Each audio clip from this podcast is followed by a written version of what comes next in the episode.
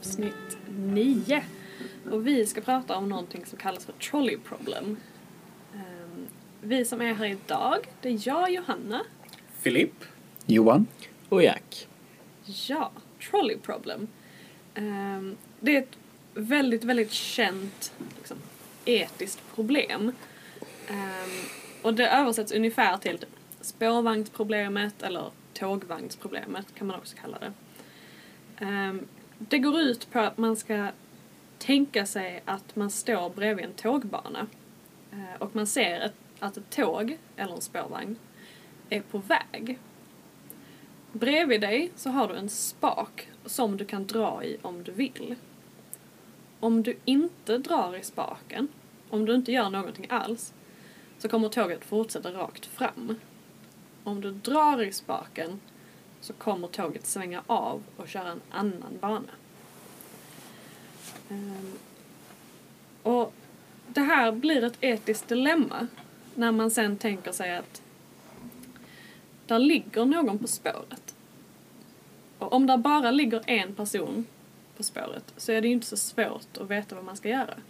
Då drar man i spaken och så svänger tåget av och så blir personen inte påkörd.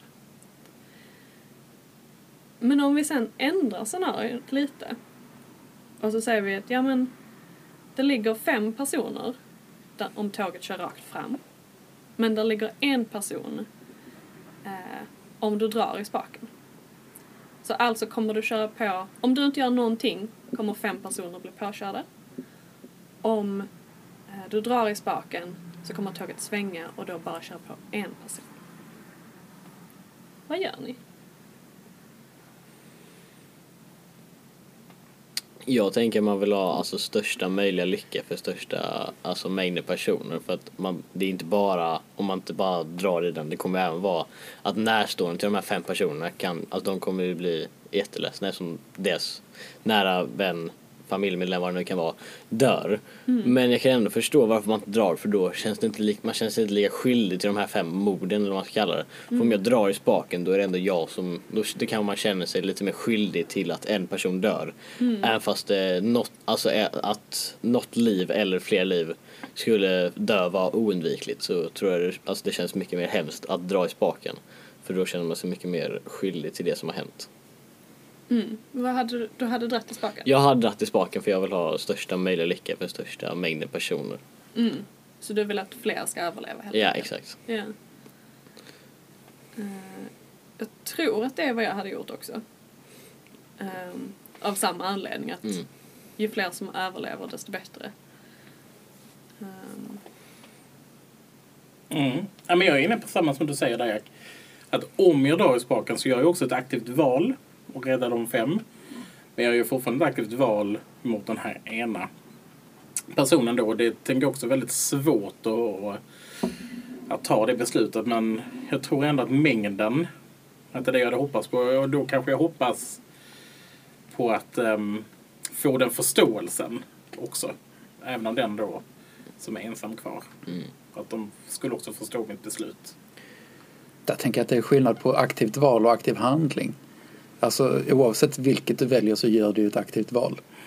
Medan den aktiva handlingen i att dra i spaken kanske blir någonting annat än, än att liksom avstå från det. Eh, så du menar att, att, in, att välja att inte dra i spaken Ja. är också ett aktivt val? ja, Mm. det menar jag i alla fall. Mm. Men eh, i situationen kan det ju även vara svårt för alltså, tåget kommer, det är liksom, då kan man hamna i chock och vad, fan, vad ska jag göra, ska jag dra och då kan det vara, alltså situationen kan vara väldigt mycket svårare. Så för oss nu som bara sitter här kan det vara Mm. rätt lätt att säga så här, ja men jag har dratt i spaken, det är inget problem. Men alltså när man väl står där tror jag det är en helt annan eh, femma. Ja, gud ja. Alltså vi, ni får gärna, eh, ni som lyssnar, pausa avsnitten om ni vill efter ni har fått scenarierna och tänka själva. Eh, men det är ju ingen som kommer att stå vid facit sen och säga att du sa för fyra år sedan att du skulle dra i spaken och så gjorde du inte det nu. Det, Mm. det ligger ju lite i det här scenariots natur att som tur är så kommer nog ingen av oss bli utsatta för det. Ehm, om vi ändrar det lite. Så att om du inte drar i spaken så dör fem okända människor. Om du drar i spaken så dör eh, någon du bryr dig om. Till exempel en mamma, ett syskon, en pojkvän eller en flickvän. Eller en nära vän. Vad gör man då?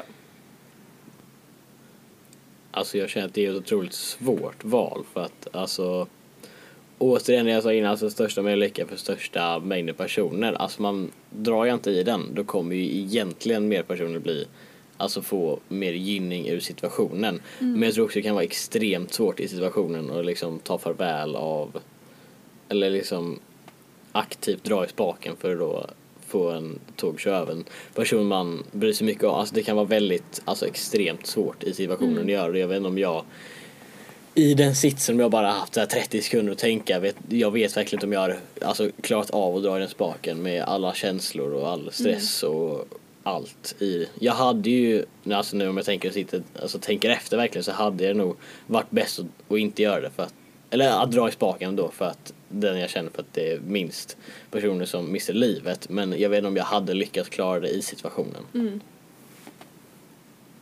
Så du hade fortfarande velat dra i spaken? Jag hade velat dra i spaken men jag vet inte om jag hade kunnat Nej. klara av det. Mm, där är en sån jag tycker den här är väldigt svår just för att det känns som att det är en så stor skillnad på vad jag förstår är bäst. För att ja, men de här fem människorna, ja, men de har ju också syskon eller mammor eller barn eller eh, nära anhöriga. Men samtidigt tror jag att jag är för självisk för att eh, dra i spaken. Mm. Jag tror det är en ganska naturlig grej eh, som människa att man försöker skydda de som är nära en. Även om man liksom rent logiskt vet att eh, de personerna också har eh, närstående. Mm. Nej, men för jag tror inte alls att jag är så stark att jag hade kunnat dra i spaken och liksom någon som står mig nära, att det är den som blir påkörd. För jag tror att jag inte hade kanske kunnat förlåta mig själv för det, för det hade liksom sökt mig mer. För jag tror det varit lättare att distansera sig att jag visste inte vem de här var. Och då kan jag liksom på något sätt gottgöra mig. Liksom säga, jag visste inte vem de var. Det kunde varit vem som helst. Men den här personen känner jag. Det är min mamma, det är mitt syskon eller det är någon som står mig väldigt nära. Det skulle vara väldigt jobbigt. Ehm, så jag tror för att liksom själv, jag är nog helt övertygad om att jag inte skulle kunna dra i spaken i den situationen. Ja, rent teoretiskt så, så, så är jag nog på, på samma våglängd. Jag hade nog velat dra i spaken. Eh, Men jag tror inte heller jag hade haft styrkan att kunna göra det. Mm. Eh, nu har vi pratat lite om hur relationerna spelar roll till personerna. Eh, men hur hade åldern spelat roll? Om vi säger att det är tre vuxna människor och tre spädbarn. På vardera spår alltså. Ja, alltså om du... Eh, om du har tre vuxna som ligger rakt fram och sen tre spädbarn. Eller tre bebisar eller små barn liksom. Som ligger om du drar i spaken. Jag hade räddat barnen. Ehm, helt klart. Därför att jag, och det är bara utifrån att jag själv tänker att jag lever mitt liv. Så att jag tänker att skulle jag dö imorgon så ska jag vara nöjd. Att jag liksom försöker vara nöjd med varje dag och vara tacksam för den. Ehm, inte att jag skulle vilja dö men skulle det bli så så skulle jag ändå vara nöjd. För då tänker jag också att det blir lättare liksom att njuta av livet då. Att jag inte går runt och bara strävar och tänker, tänk om jag gjorde det här. Och då tänker jag att jag hoppas att de vuxna det också har tänkt så. Men de här spädbarnen har inte haft chansen faktiskt. Mm. Att få uppnå så många år som jag då, eller de här andra vuxna. Mm. Då vill dem den chansen kanske att få.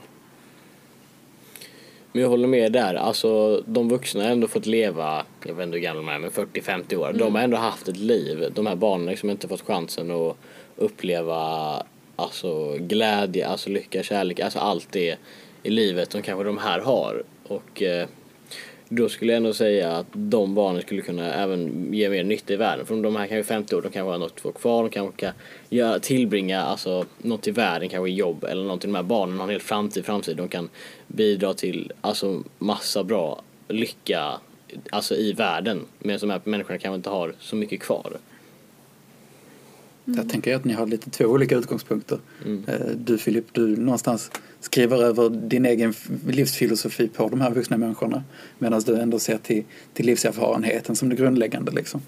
Eh, Det tänker jag också är rätt spännande hur vi, hur vi väljer att hantera det. Mm. Jag hade nog också eh, låtit, låtit de- de vuxna eller de äldre få, få dö Mm. eh, av samma anledningar.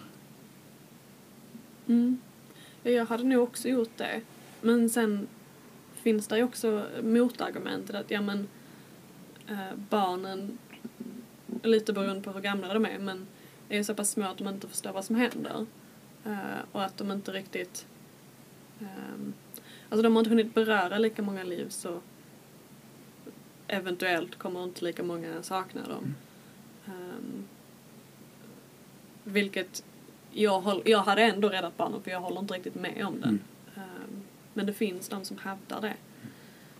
Ehm, och att, att de inte förstår och då lider mindre på något sätt skulle uppväga. Jag skulle kunna hålla med det, alltså argument som du sa nu. För att alltså... Mm. Det finns kanske de här människor, eller alltså vuxna kan ha mer relationer till för att alltså vuxna kanske, de kan ju ha typ en relation till ett barn men alltså när det precis är nyfött, det, är- Mm. det är bara relation till ett barn. Det är liksom ingen relation till liksom dess personlighet och du har liksom inte lärt känna den här personen och lärt älska den som någon annan kanske, en hustru eller en eh, man, alltså som har älskar de här, alltså kan vara gifta på något sätt med de här, alltså som ligger på spåret och då kanske de har en mycket stark relation och då kan det påverka Alltså de närstående mycket mer än barn som dör för de har inte hunnit utveckla en relation med de här barnen. Jag menar ju dock att tvärtom faktiskt att man, om man någonstans utgår från barnens potential eh, att det är därför de ska få överleva för att de har en potential att beröra så många mer människor. Medan som vuxna, eh, när de var barn så hade de samma potential tänker jag. Mm. Eh, och där har de haft mer chans att göra det liksom. Mm. Mm, men jag, tänker, jag kan hålla med det men jag tänker bara att barnen har inte hunnit göra det än och därför i situationen Mm. så kan det bero, alltså det kan vara mindre skada på alltså närstående men det kan vi inte veta för att det är väl bara till random babies. Mm. Ja. Ehm, om vi pratar om personers tidigare handlingar istället. Så om vi tänker oss att rakt fram ligger en människa som du vet är god, inom citattecken. Alltså liksom vanlig, hederlig Svensson-människa. Och om du drar i spaken så ligger där ehm, tre människor men du vet att de har gjort hemska saker. Det kan till exempel vara mördare, misshandlare, våldtäktsmän, eh, you name it. Vad gör man då?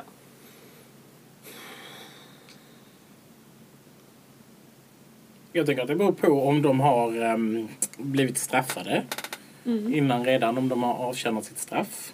Om de då, för då tänker då har man ju det att väga in också. Ehm, och då återigen är de, om vi säger att de är lika gamla, så tycker jag då är det det som väger in. Då är det mängden igen. Det är tre personer där. Mm. Alla kan göra fel.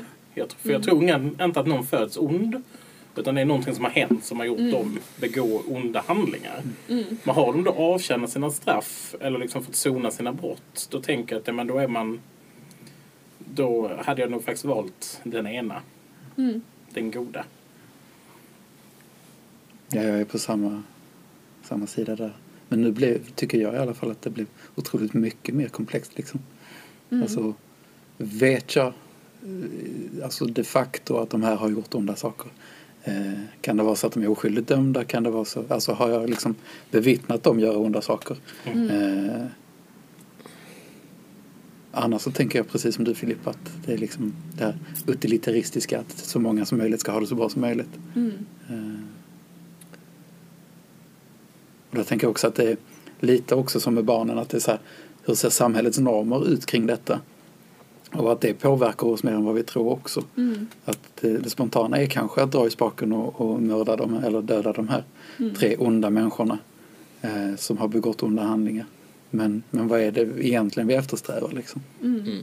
Jag tänker det kan bli svårt för att alltså man värderar ju tre liv över ett liv. Alltså det, det, det kan jag tänka ändå norm. Alltså där. Men är de här två extra-liven värt att rädda med chansen att de här personerna kanske fortsätter göra dåliga saker. De kanske Uh, alltså då fortfarande kanske är mördare eller våldtäktsmän eller vad det var. Och när de blir räddare fortsätter gå ut i världen och bara förstör. Är det då värt att ta chansen och liksom tro att de tre kan göra bra i världen? Eller ska man liksom ta ett safeguard och bara rädda någon som man vet kommer göra gott?